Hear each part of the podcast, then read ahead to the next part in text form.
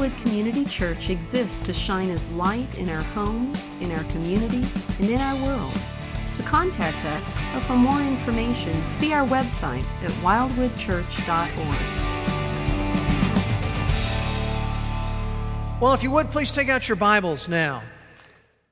And uh, I want you to turn to 1 Corinthians chapter number 11. 1 Corinthians chapter number 11. If you don't have a Bible with you, there should be one under a chair in front of you. You can take that Bible and the back part and turn to page 136, and you would be at 1 Corinthians chapter number 11. As I said, we're here today because of Jesus Christ. And because of Jesus Christ, today we have one of the greatest opportunities that we ever can have in this life. And that is the opportunity to celebrate the Lord's table together to, as those who know Christ, have the opportunity to partake of communion. What a great opportunity it is. And um, at Wildwood, this is something that we do on a fairly scheduled basis on every fifth Sunday of a month. So this is a fifth Sunday. And when we do that at Wildwood, we do it a little differently than some might do it, in that we make it really the theme of our service. It's really the focus of our entire service rather than something that we would just add to the service. And so it's our opportunity today to honor Jesus Christ by celebrating communion together. And in order to prepare us for that, I would like your eyes to go to chapter 11 of 1 Corinthians to verses 23 to 26. And I want to read these verses and invite you to follow along in your Bible as I read them. But in these verses, Paul is going to talk about the instruction regarding communion that he got directly from the Lord Jesus, and that he is then passing on to the Corinthian believers, which in essence also is being passed on to us through the Word of God. So I'd like to read from 1 Corinthians chapter number 11, verse 23. Paul says, For I received from the Lord that which I also delivered to you that the Lord Jesus, in the night in which he was betrayed, took bread. And when he had given thanks, he broke it. And he said, This is my body, which is for you. Do this in remembrance of me. And in the same way, he took the cup also after supper, saying, This cup is the new covenant in my blood. Do this as often as you drink it in remembrance of me. For as often as you eat this bread and drink the cup, you proclaim the Lord's death until he comes. Now, what I want us to spend the next few moments doing is really zeroing in on, zooming in on verse 26. And verse 26 is really a power packed verse. There's a lot of theology in this verse, a lot of important information in this verse. And really, I want you to notice the little connector there, the first word in verse 26, which is the word for. He said that we are to do this in remembrance of me. Do this in remembrance of me. And then the little word for begins to explain what we are to be remembering about him and how we are to remember Jesus. And so I want to take several phrases out of verse 26 and talk about their implications as we gather around the Lord's table together. So notice it says there in verse 26, he says, For as often as you eat this bread and you drink the cup. Now, if you know church history as it relates to the Lord's table and communion, you will know that there has often been a lot of controversy over communion, controversy of what's really involved with communion, and even controversy over the frequency of communion. Some churches would say, well, you, you should have communion virtually uh, every week. Some even promote communion every day. Some would say, well, you have communion every month. Well, what is right? What does God demand of you and me? And we're going to see as we look at this that I believe the New Testament gives freedom to the church as to the frequency of partaking of communion. And that freedom is really indicated by that little phrase, for as often as you eat this bread and drink the cup. That little phrase, for as often as, only occurs, it's really one word in the original, three times in all of the New Testament. It occurs here, for as often as you eat this bread and drink the cup. It occurs in the previous verse, for as often as you drink it. And then the one other time the word is used, it's used, if you'll turn with me to the last book of the Bible, the book of the Revelation, and chapter number 11. And we see the only other time this phrase is used, as often as. And it's used in a very interesting setting. Uh, chapter 11 talks about the future tribulation period and how God is going to send two witnesses. Remember, the tribulation is a period of judgment on the earth. And these two witnesses are really going to be the arm of God on the planet. And I want you to notice in chapter 11, verse 6, it says, These, speaking of these two witnesses in the future tribulation period, have the power to shut up the sky so that the rain will not fall during the days of their prophesying. And they have power over the waters, the lakes and the rivers and the oceans to turn them into blood. And they have the power to strike the earth with every plague. And then notice here's our word, our phrase, as often as they desire. The idea here is that someone should draw a conclusion about the frequency that they want to do that. The two witnesses are able to call a plague down as often as they desire, based on what they would determine ought to be the right timing.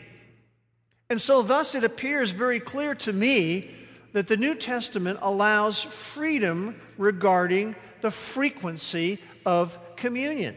There is no right way to do it. And so, as a church at Wildwood, for a number of years, uh, we have, as we talk about big church together, on the fifth Sunday of a month, we partake of communion and also on some special occasions throughout the year. Now, does that make us more spiritual or more accurate than some other church who says, well, you should do this every week or what? No. Because the principle is as often as you do it, there's freedom in the frequency of it. Now let's go back to 1 Corinthians chapter number 11 and let's see more of what it means to remember Him in communion. He says in verse 26 For as often as you eat this bread and drink the cup, you proclaim something. You proclaim something. Do you realize that when we come together and gather around the Lord's table, we are actually making a proclamation? We are proclaiming something. The, the word in the original here is the word kat angelo, K A T A N G E L L O. And kat angelo, translated proclaim, has three nuances to it. And I want us to look at those and we're going to find the nuances to katangello in the book of Acts. So turn with me to Acts chapter 16, and we're going to see the first nuance to this word. It meant to make a public proclamation about something. And the, and the key word really there is public. It means katangello, to make a public proclamation. Acts chapter 16 and verse 17. And what's happening here is you have the Apostle Paul and Luke who are traveling, and there was this slave girl in verse 16 who had a demonic being in her. And as they were ministering, she was following them. And notice what Luke writes in verse 17. He says, This girl was following after Paul and us, and she kept crying out. She was screaming these words These men are bondservants of the Most High God, who are, here's our word, katangello, proclaiming to you the way of salvation. She says they're making this public proclamation about the way, the path of salvation. And so when we partake of communion, we are making a proclamation. We're making a public proclamation. Now, there's another nuance to the word katangello, and that is to declare the truth about something. Not only to make a public proclamation, but to declare the truth of something. Turn to Acts chapter 4. Acts chapter 4 and verses 1 and 2. And we see this nuance of the word katangello to proclaim coming out. In Acts 4, we have Peter and John. And Peter and John, verse 1, were speaking to the people. This is talking about the people of Israel. And notice the response to what they were saying. The priests and the captain of the temple guard and the Sadducees came up to Peter and John. Now, a little key here is to remember the Sadducees did not believe in, in, in, resurrection at all. They said there is no such thing as resurrection.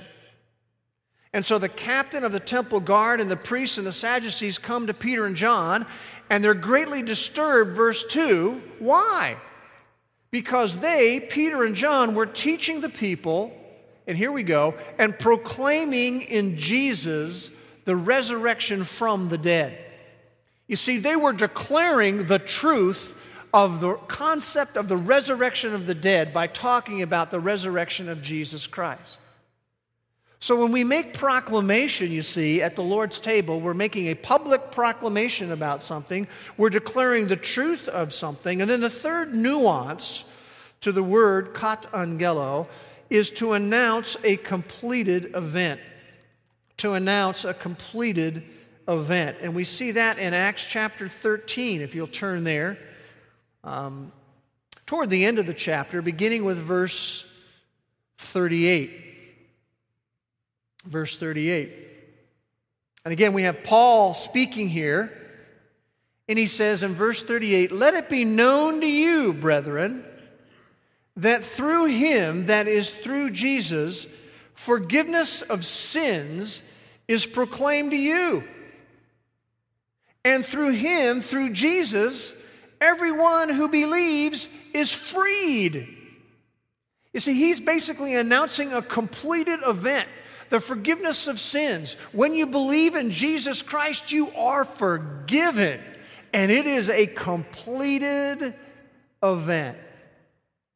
And so when we come together around the Lord's table, we are making a proclamation. Interesting word. This word was used of proclaiming family news, it was used of proclaiming political news. It was used when a victory had been accomplished, and you would use the word kat angelo to proclaim that. And so, what we are doing today when we partake of communion is we're making a public proclamation. We are declaring the truth regarding who Christ is and what he has done. And we are announcing a completed event. When he died and rose again, and he died for us, and we believed in him, we received forgiveness of sins. It is a finished fact. So back in 1 Corinthians chapter number 11, Paul says, For as often as you eat the bread and drink the cup, you proclaim. And then he gets a little specific. He says, You proclaim the Lord's death. Now, it's important for us to understand when he uses that phrase, he's talking about more than the mere fact that a man named Jesus died. In fact, what we have here when he talks about proclaiming the Lord's death is a figure of speech called a synecdoche. A synecdoche, you say, I've never really heard of a synecdoche. Well, it's a common figure of speech. And here's what the idea of the synecdoche is you have a part of something that really represents the whole of something. Let me give you an illustration of it. In Matthew chapter 27, verse 4, remember how Judas had betrayed Jesus? He had betrayed him, allowed Jesus to be arrested and tried and beaten. And in Matthew 27, 4, Judas is beginning to have regret over that. And he says these words He says, I have sinned by betraying innocent blood. Now you have there a synecdoche. He did more than betray, you know, however much blood that was running inside the veins of Jesus. The blood is used, it's just part of who Jesus was, but it's used of the whole. When he says, I betrayed innocent blood, he's saying, I betrayed a person. I betrayed the whole person of Jesus. And so when we say, or Paul says, that as often as you eat the bread and drink the cup, you proclaim the Lord's death, he's not just talking about Jesus dying. He's talking about the whole aspect of all that Jesus did and accomplished. It's not just proclaiming that Jesus died. We're not just making a public proclamation about that. We're saying he died for our sins, as it says in 1 Corinthians chapter 15 and verse 3. We're declaring the truth of the fact that he himself bore our sin in his body on the cross, as it says in 1 Peter chapter 2 and verse 24. We are saying not only did he die, but he arose again triumphantly, proving the full sufficiency of his death. And we are declaring that having believed in him, that we now have eternal life, that we've gone from death to life. We now have a new standing before God because of Jesus Christ. He said, For as often as you eat the bread and drink the cup, you proclaim the Lord's death and he's talking here about the full, completed package, you see, of all that Jesus accomplished. All that he did. That's what we're proclaiming. We're proclaiming that I owe everything, everything to what Jesus Christ did. For as often as you eat this bread and drink the cup. You proclaim, make a public proclamation, you declare the truth of, you announce a completed event, the Lord's death, all that He did on our behalf, we are proclaiming. And then you'll notice it says there in verse 26 For as often as you eat this bread and drink the cup, you proclaim the Lord's death until He comes. We declare the truth that Jesus Christ is going to return again. That Jesus Christ is going to return in full glory one day. The one who is going to make an appearance, as is pictured in Revelation 19. And he's going to come out with a robe that is dipped in blood. And on that robe, it's going to say faithful and true. And he has a name that is called the King of Kings and the Lord of Lords. And that day is coming. And when we partake of the Lord's table, we are basically saying, This will happen sometime in the future. He will soon return. So, men and women, when we come together on a memorial weekend, this is really what we're here to do to remember the greatest memorial of all. You see, this is what makes us tick. This is what sparks our heart. This is why we are here on a Sunday, on a holiday weekend.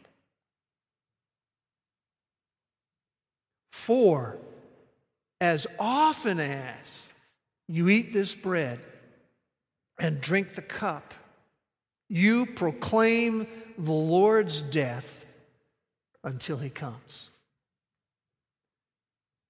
And men and women, that's what we want to do. Would you bow with me in prayer?